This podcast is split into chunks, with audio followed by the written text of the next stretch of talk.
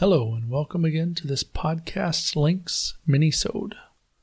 Today we'll be talking about some podcast resources on Afghanistan and surrounding areas. I'll also include some books and other resources if you want to go deeper. You can find the direct links to all this at the website www.lang4life.com slash founders. If that's too difficult to spell, just head over to Facebook and type in the Founders of Nations podcast, and you'll see the group there. You can also go to Twitter at Founders Nations, or on YouTube, you can look up the Founders of Nations podcast. For more information about the surroundings of my story, today there are two good BBC podcast episodes on the Safavid and Mughal empires. I can't do snippets of those, but I'll post the links on the website. I'd say you might want to listen to those before you start my main episode, as they'll give you some deeper background that I can go into in a 30 minute episode. Just make sure to subscribe, please, so you don't forget to come back. Haha. Of course, you don't have to do that, but you can just dive into mine.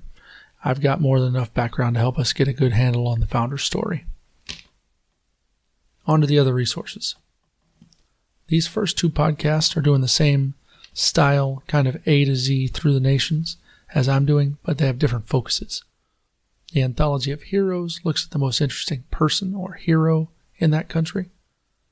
The episode from him on Afghanistan is on Ahmad Durrani, who is the next guy up in line after Hotak.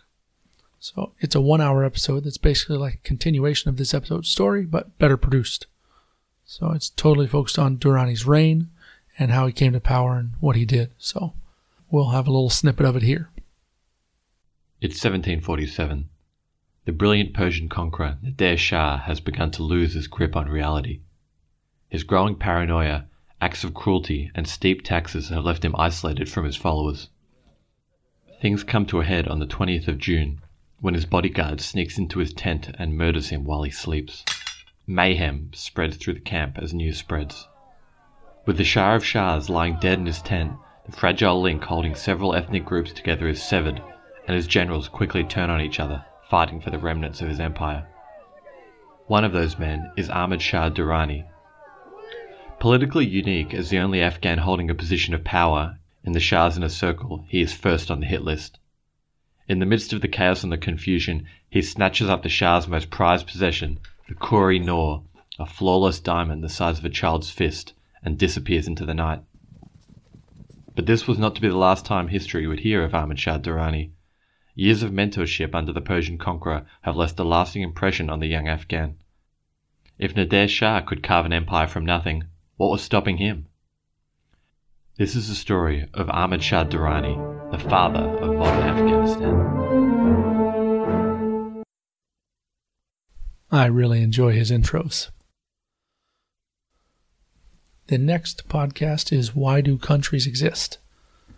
And this, although it might seem like it's going to be about the founding, it's more about kind of a general outline of the whole country's history up to today. Uh, the Afghan episode they're doing is about 24 minutes long, and it's a good follow up to the Durrani episode as it takes you all the way through the history there in 24 minutes. Uh, he's also doing an A to Z, so we'll probably be seeing this podcast and the Anthology of Heroes podcast a lot in my recommendations as I go through these different countries. We'll take a listen to that one now. This cycle of weakness would end in 1826 when the empire was overthrown by another Pashtun leader, Dost Muhammad Khan. He would establish the Emirate of Afghanistan and created the Barakzai dynasty, which would rule Afghanistan until the 1970s. Dost Muhammad Khan would quickly find himself fighting both Qajar Persia to the west, the Sikh Empire to the east, revolts from the inside, and soon European political games. The 19th century was filled with colonial expansion across the world, and in Asia it was no different. The Russians had been moving into Central Asia since the 1920s to secure its southern border and gain resources in the region. The British, meanwhile, had been moving into South Asia since the 17th century, eventually taking almost all the Indian subcontinent. Both superpowers sought to increase their prestige in the region and were paranoid of an invasion from one another, and so quickly sought to secure a border between the two of them. Since Afghanistan sits at the crossroads between Central and South Asia, it quickly became the focal point in what is now known as the Great Game. In 1839, the British decided to try and gain control of Afghanistan. They wanted to remove Dost Muhammad Khan from the throne and replace him with the former emir Shah Shuja Durrani, who would rule Afghanistan as a puppet state for the British. While at first they managed to intercouple and set Shah Shuja up as a puppet, they were quickly hated by the locals. Many joined the guerrilla insurgency of Dost Muhammad Khan in the countryside. In early 1842,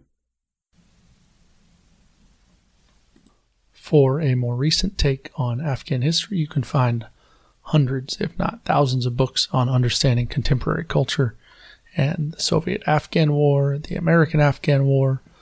But if you'd like a podcast, the Green and White podcast seems to be very well done and it covers the recent history well.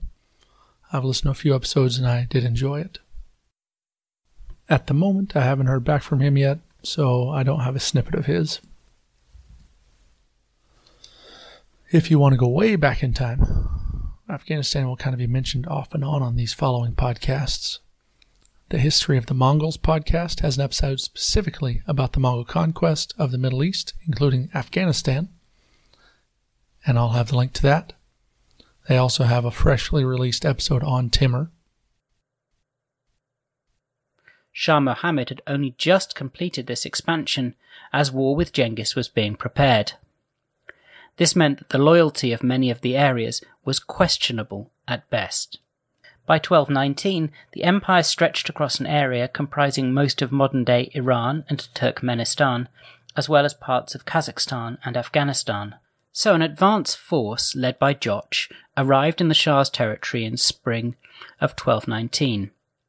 They had taken a grueling route through the mountains, avoiding the traditional passes to emerge in the fertile Fergana Valley, second podcast is the Timur podcast. It's getting to Afghanistan. As of this episode's release, they're in the 1370s, and Timur doesn't quite get there until the 1380s. So you won't be able to listen to it right now, but subscribe over there and he'll get to it soon enough. The third of them is the Ancient Military History podcast. They have a 24 minute roundtable episode on Alexander the Great in Afghanistan. It's got a good bit on Alexander, as you'd expect, but there is a good bit of good information on the Afghans as well around that time period. As far as books go about this time period, um, I really couldn't find much in English that was helpful. The best I could find was uh, Afghanistan: a culture, a cultural and political history by Thomas Barfield. Uh, it didn't have a whole lot in this time period, but at least had some good stuff on the culture of Afghanistan and the way it is, and it was helpful. Uh, the Diplomat also had a very good article on Mirwais, and the DIA has a nice general history presentation that's public intelligence now. So I'll send links to those on the website as well. It's good to talk to you all. Hope to see you next time.